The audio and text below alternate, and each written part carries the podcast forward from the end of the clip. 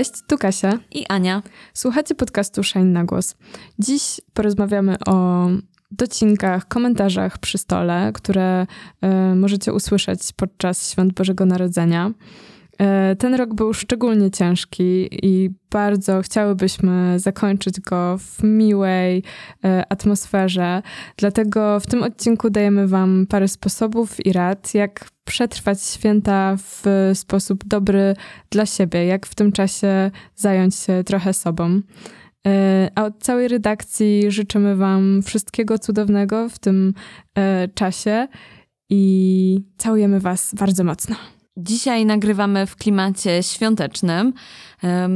I jest nam bardzo miło, świecą się lampki e, i już czujemy, czujemy ten nastrój, ale zdaję sobie sprawę, że nie dla wszystkich te święta są tak naprawdę wesołe, albo nie wszystkie ich aspekty są takie wesołe. I te ciepłe, rodzinne spotkania mogą nieść ze sobą pewne trudności, o których dzisiaj chcemy porozmawiać. E, chcemy mm, powiedzieć e, troszkę o tym, też jak sobie z tymi trudnościami radzić. I mam wrażenie, że to się w ogóle bardzo kręci wszystko wokół tematu jedzenia.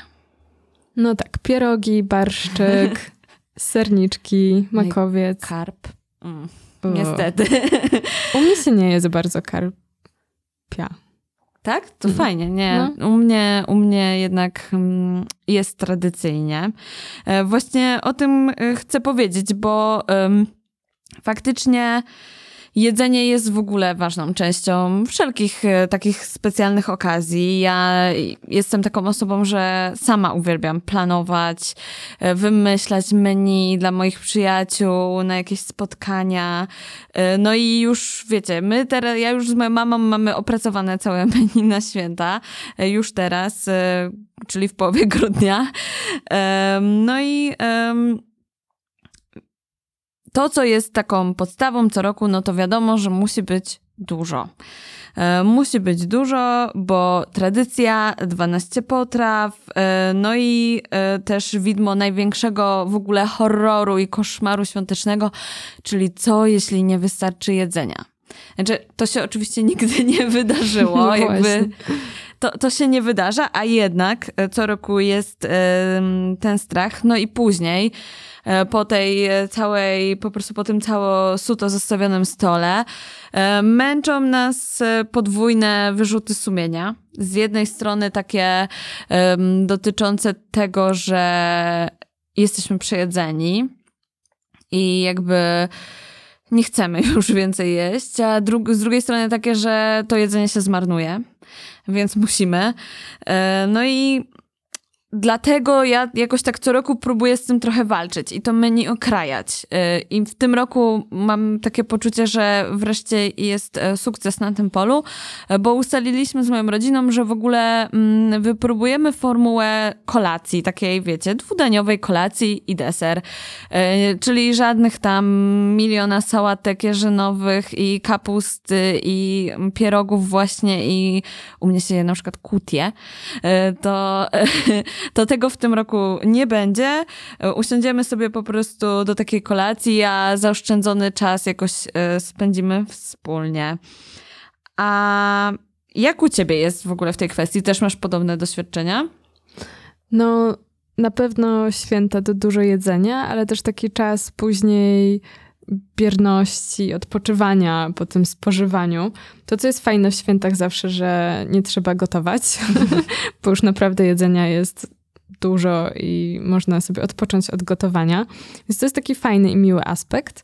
E, to, co lubię, to, że te potrawy są wyjątkowe i jest świetny pomysł, żeby wymyślić takie menu, które e, pozwala na wybranie tych naszych ulubionych potraw. To świetny pomysł, że macie taką kolację dwudaniową. Super. Tak, i właśnie chcemy coś takiego, wiesz, nowego w ogóle spróbować. E, coś niekoniecznie świątecznego, ale na przykład coś, czego jeszcze nie przygotowała, nie przygotowywałyśmy wcześniej z mamą, więc e, zobaczymy, co z tego wyjdzie. Ale zupełnie z innej mańki, jakby na przykład, nie wiem, kuchnia tajska, czy jednak coś nie świątecznego? Aż tak. Okay.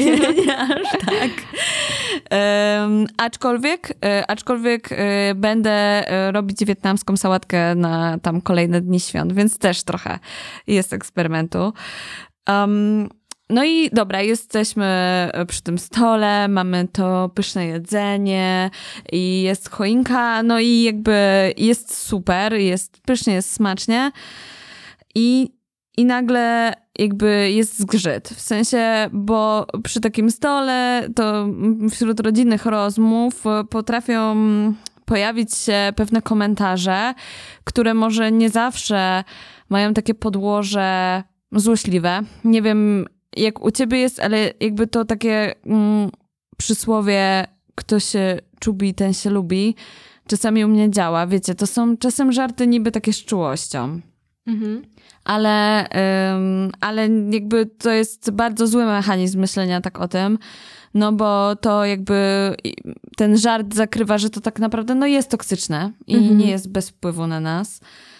Um, u mnie się czasami pojawiają takie żarty a propos wegetarianizmu, albo jakieś takie komentarze, że no właśnie to jedzenie zostało przygotowane z takim dużym wysiłkiem, specjalnie dla mnie, no bo co my tu znowu przez ten tydzień będziemy jeść, yy, kiedy ja jestem i yy, zaczyna się rozmowa o tym, co zaplanować, no bo już ta potrawa jest, no smakuje świetnie, ale co za trzy dni, trzeba będzie wymyślić coś nowego, yy, więc widzę jakieś przerażenie w oczach mamy. Może nie są to takie bezpośrednie docinki, ale właśnie jakieś komentarze związane z moim jakby długoletnim już sposobem jedzenia.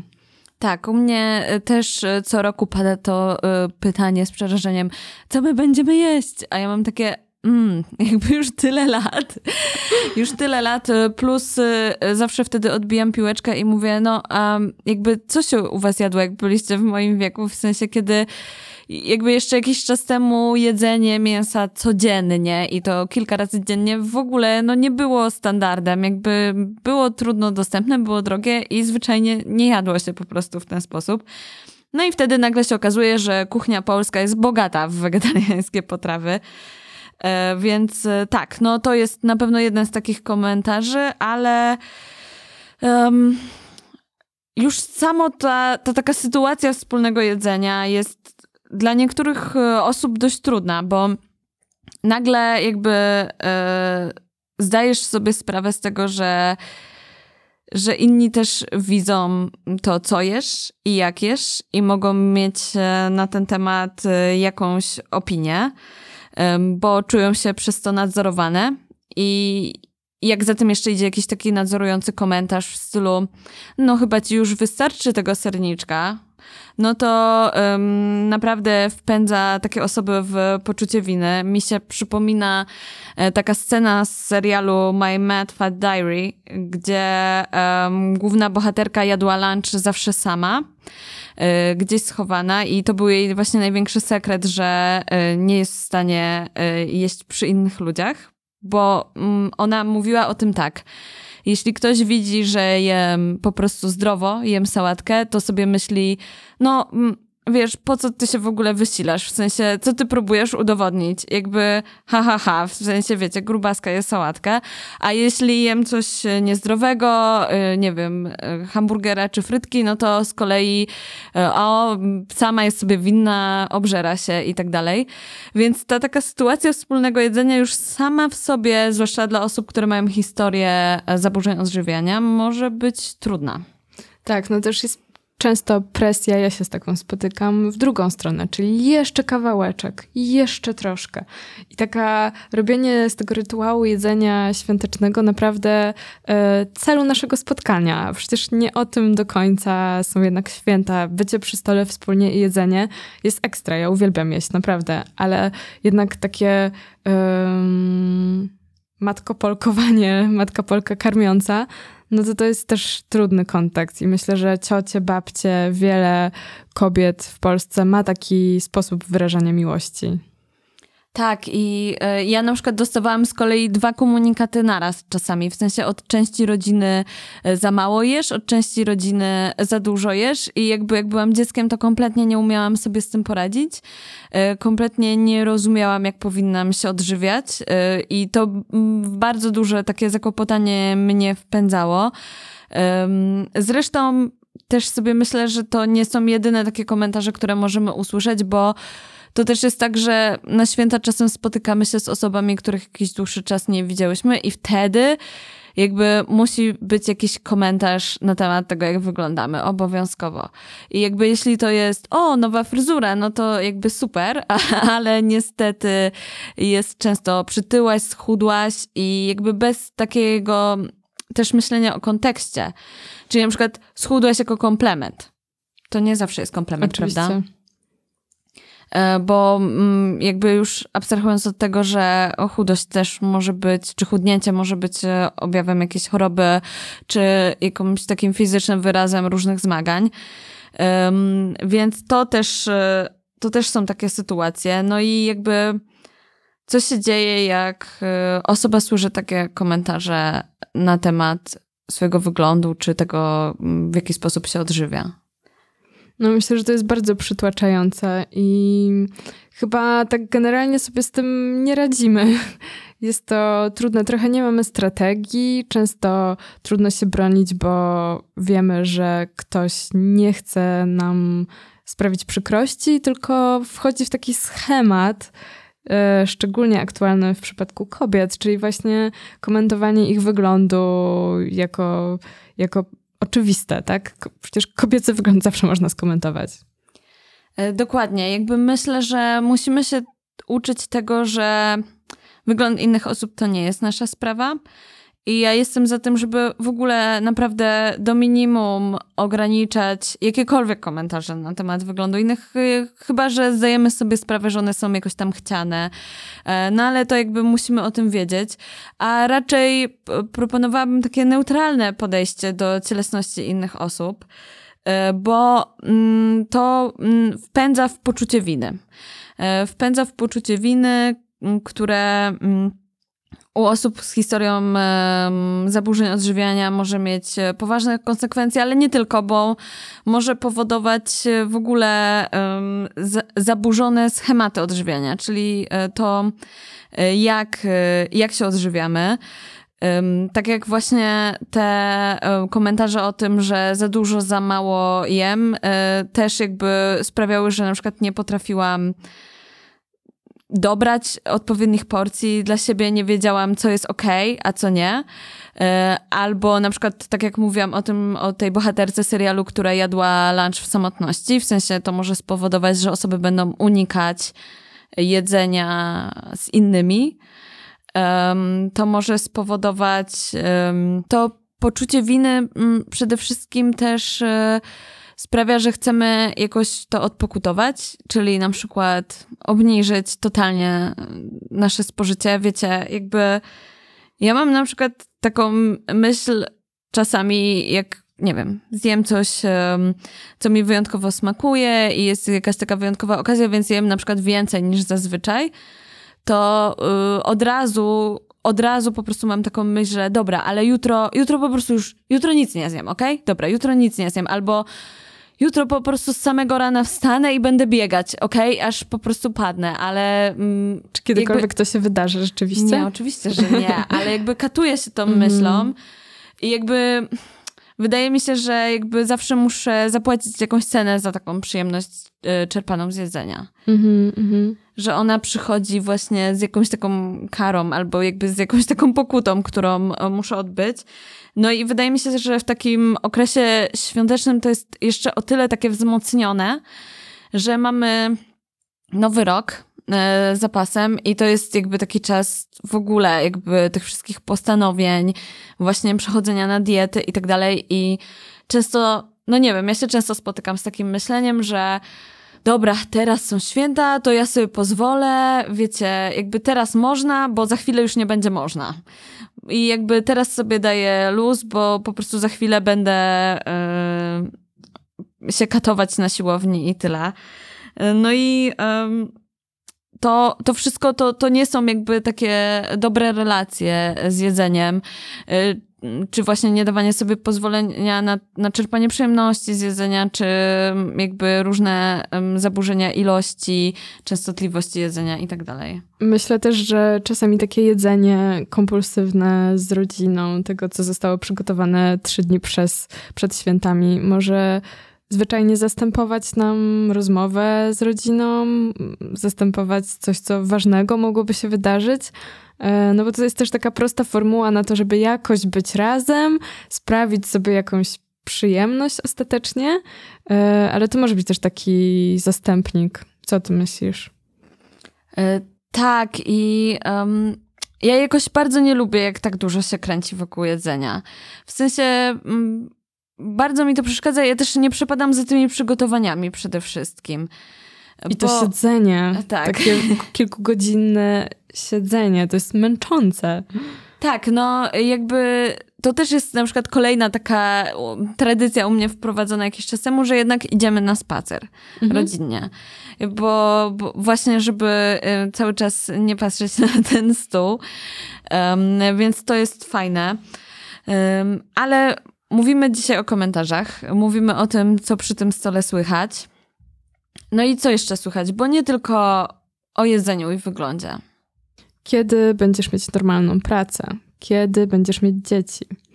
Kiedy coś tam. Zawsze się pojawi e, jakiś pomysł na, na komentarz. No Kiedy tak. wyjdziesz za mąż? Przecież jesteście zaręczeni tyle czasu e, i tak dalej. No myślę, że tematy generalnie relacyjne, przyszłość, planowanie przyszłości, wszelkie tematy dotyczące właśnie rytuałów przejścia, jakichś e, uroczystości rodzinnych, no to to jest coś, co wtedy wychodzi. Tak, a jakby nie, nie bierze się pod uwagę tego, jak bardzo intymne są te tematy, jak bardzo intymnych sfer życia dotyczą. I też nie bierze się przede wszystkim pod uwagę tego, że, że jeśli to jest jakiś taki negatywny komentarz, no na przykład a propos właśnie, jeszcze ciągle myślę o tym, że może, że przytyłaś albo jesteś za gruba. E, no to nie jest tak, że ta osoba nie ma w domu lustra, albo nie jest tak, że dana osoba nie zdaje sobie sprawy z tego, że nie wiem, jej praca w pracy ma niskie zarobki i chciałaby coś zmienić, albo że jest samotna i chciałaby kogoś mieć. To nie jest tak, że ta osoba tego nie wie i jakby prawdopodobnie dużo się wręcz zastanawia nad tym i, i jest wrażliwa na tym temacie, na punkcie tego tematu. E, no i jakby kiedy reaguję, ja na przykład reaguję emocjonalnie, jeśli coś dotknie takiej czułej struny, to bardzo, jakby bardzo, bardzo biorę to do siebie e, i szybko właśnie tak, mam taką szybką emocjonalną reakcję i wtedy właśnie słyszę, że jestem przewrażliwiona, przecież to był tylko żart, albo tylko pytanie, może ciebie nie można już o nic zapytać. No, właściwie to nie można, tak naprawdę. Też spotkam się z takim komentarzem. Widzę, kiwasz głową. Totalnie, to od, od, ciebie nie można już o nic zapytać. Przecież ja tylko pytam, chcę dla ciebie dobrze. Ale to, co jest straszne w takich sytuacjach i po prostu nie powinno się wydarzać, yy, ale niestety wydarza się, to stawianie yy, nas, yy, stawianie różnych osób w takiej pozycji, musisz się bronić, musisz coś uzasadnić, musisz coś udowodnić. Właśnie dobrze to powiedziałaś, bo e, to nie jest tak, że nie można rozmawiać na takie tematy, zwłaszcza z bliskimi. Fajnie by jest rozmawiać Oczywiście. na takie tematy z bliskimi, ale nie jeśli to pytanie, czy ten komentarz jest taki ofensywny, właśnie taki agresywny. Jeśli naprawdę chcesz pomóc y, jakiejś osobie y, bliskiej, jeśli naprawdę y, chcesz z nią omówić ten problem, no to nie tak to trzeba być jednak gotowym na taką pełną empatii rozmowę.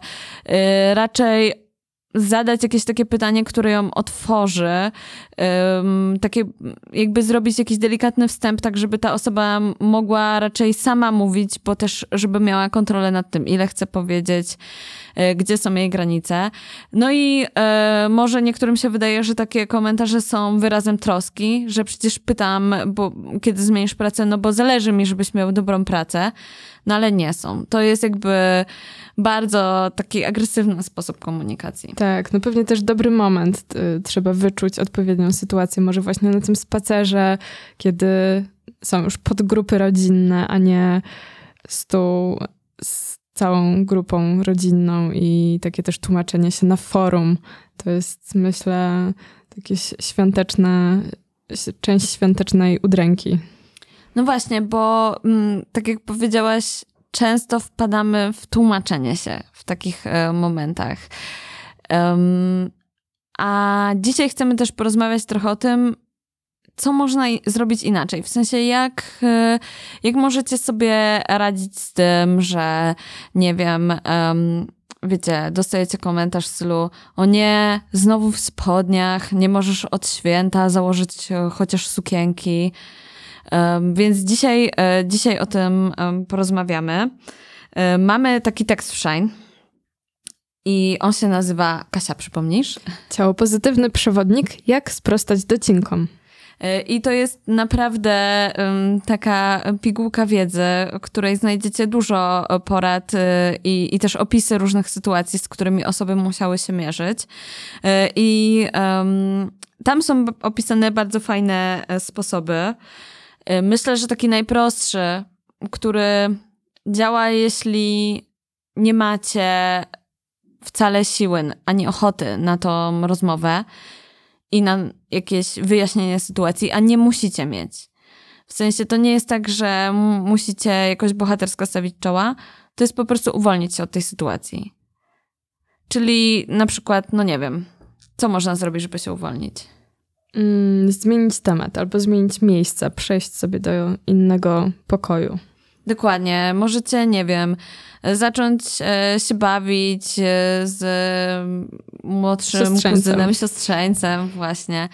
E, nie wiem, z pieskiem, e, po prostu odnieść talerze do kuchni. Jakby na chwilę dać sobie cokolwiek coś, co sprawi, że na chwilę sobie odetchniecie, że nabierzecie dystansu, bo ten dystans jest ważny. Um, ten dystans y, pozwoli Wam też spojrzeć na to, że to, że ktoś wygłasza jakiś komentarz, nie ma wpływu na rzeczywistość. Czyli to, że ktoś mówi coś o waszym wyglądzie, nie zmienia waszego wyglądu. Jakby y, nadal wyglądacie tak samo jak przed tym komentarzem. Nadal jesteście tą samą osobą. I um, zastanówcie się, czy w takim razie ten komentarz ma jakiekolwiek przełożenie na rzeczywistość. Super metodą jest też humor. Y, nie zawsze mamy na to siłę i ochotę, ale czasami, kiedy czujemy się może lepiej, albo niektóre osoby mają taki od razu odruch na docinki, możemy zareagować y, śmieszną ripostą, zmianą tematu. Y, I humor zawsze nadaje trochę dystansu, ale też powoduje, że łatwo można przejść do innego tematu. No i rozładowuje sytuację, bo tak. jakby z takiej e, ofensywnej po prostu no, no, no ten atak jakby traci tak. siłę. Nie dajemy sobie wejść na głowę wtedy. Po prostu to jest w, jakby takie mm, określenie swojej granicy w sposób może nie agresywny, ale jednak bezpośredni, no bo żartując yy, dajemy do zrozumienia, że okej, okay, no nie będziemy w ogóle na ten temat rozmawiać i, i tyle. No właśnie, nie będziemy na ten temat rozmawiać, czyli taka odpowiedź asertywna. Jakby ta, ta sprawa jest dla mnie zbyt osobista i nie chcę o tym mówić. Masz prawo tak powiedzieć. Do czegokolwiek. Yy, możesz sobie spróbować przygotować takie odpowiedzi. Yy, to jest właściwie dobre, no bo jakby widzicie, widzicie, jakby możemy tutaj z rękawa sypać przykładami takich tekstów i na pewno y, też je słyszeliście wielokrotnie i znacie je na pamięć i wiecie, co usłyszycie, jeśli coś usłyszycie. Jakby, więc skoro wiecie, to możecie przygotować sobie wcześniej odpowiedź taką nietłumaczącą, może zamykającą właśnie rozmowę, jeśli nie chcecie jej prowadzić, y, wcześniej. Albo odwrotnie, jeśli chcecie wreszcie porozmawiać na dany temat i otworzyć się na szczerą rozmowę, no to też warto to zrobić. E, zwłaszcza, że mówimy tutaj o bliskich, mówimy tu o rodzinie, no i fajnie mieć szczerą relację po prostu ze swoją rodziną, więc e, jeśli czujecie się na siłach, e, żeby o tym porozmawiać, to też możecie zacząć od, te, od uświadomienia danej osobie, jak te komentarze, jakie uczucia w was wywołują bo ja zawsze sobie zakładam, że jednak e, często ludzie robią coś nieświadomie. Jak już mówiłyśmy, a myślą, że to jest wręcz wyraz jakiejś czułości. A więc wytłumaczenie im, że czujecie się z tym źle, smutno, przykro, że to mm, jakby jakieś negatywne uczucia w was wywołuje, no jest takim pierwszym krokiem do rozmowy, myślę. No tak, i też postępowanie wzorowe myślę, że może być um, jakimś przykładem dla innych członków rodziny. Jeżeli same, sami nie pytamy innych o rzeczy, o których nie chcą mówić, nie komentujemy ich wyglądu albo jakichś decyzji życiowych, no to jest też szansa, że inni też nas będą tak traktować. E, możemy też zawsze właśnie odnieść się do tego, że hej, ja cię nie pytam o takie rzeczy, albo hej, ja widzę, że coś u ciebie się zmieniło, ale nie mówię nic o tym, więc może ty zrób to samo wobec mnie.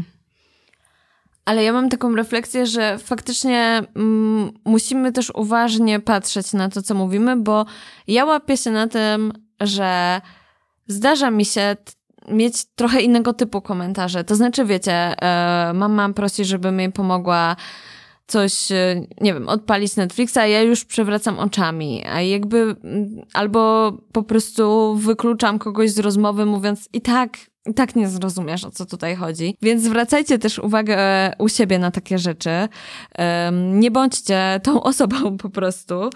Um, I na koniec taka, myślę, może trochę trudna rada, a może nie dla wszystkich, ale pamiętajcie, że nie musicie spędzać świąt ze swoją rodziną.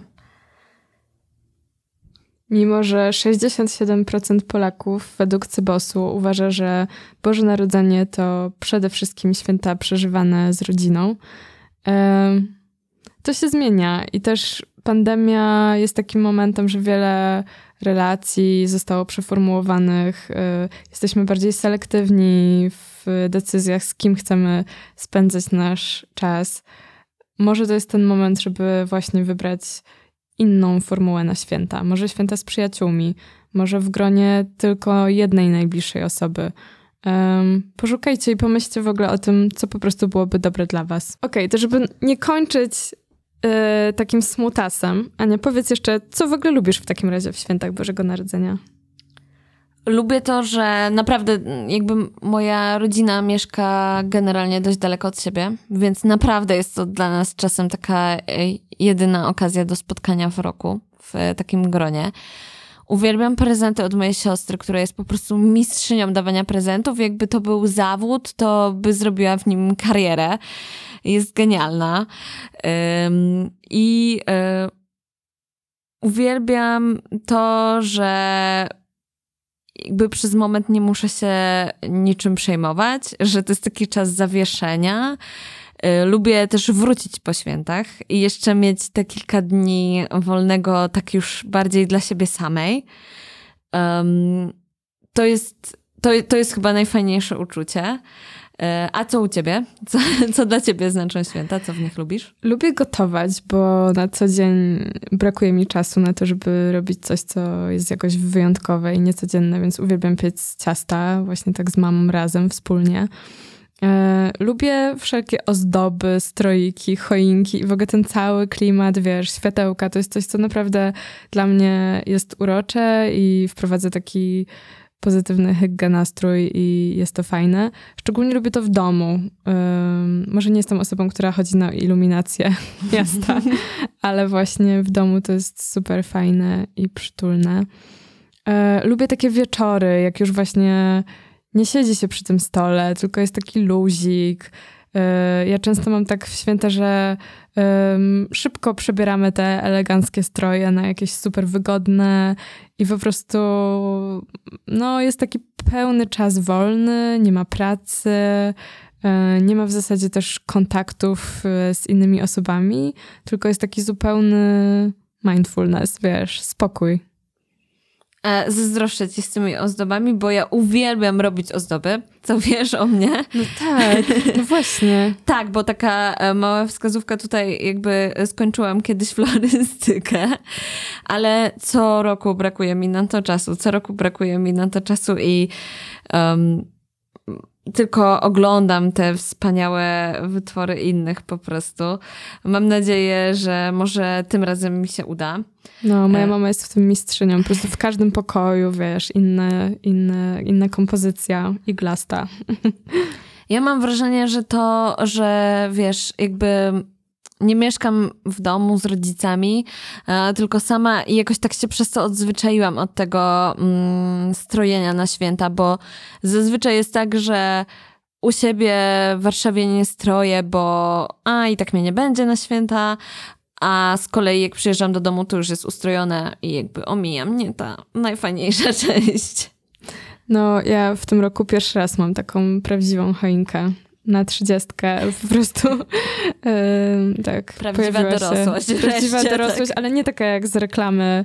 Yy, dokładnie chciałam to powiedzieć, tylko taka prawdziwa polska, że wiesz, jest tam bombka w kształcie muchomora, bombka w kształcie Mikołaja, po prostu takie total różnokolorowe, old school, old school tak, no jest super. No to e, z tym Was zostawiamy. E, mamy nadzieję, że może te kilka wskazówek trochę Wam pozwoli się przygotować do tych świąt i sprawi, że będą jednak dla Was bardziej znośne, milsze. E, może pomoże Wam też troszkę otworzyć e, rozmowy na różne tematy. Oczywiście e, w opisie znajdziecie linki zarówno do artykułu, o którym mówiłyśmy, jak i do e, kilku fajnych profili na Instagramie, z których wiedzę dzisiaj czerpałyśmy. No i do usłyszenia, a jeszcze w starym roku, bo jeszcze słyszymy się dzień e, przed Sylwestrem. Zaglądajcie na naszego Facebooka, śledźcie nas na Instagramie, piszcie na redakcja małpa e, shinemac.pl no i e, odwiedzajcie nasz profil na goout.net.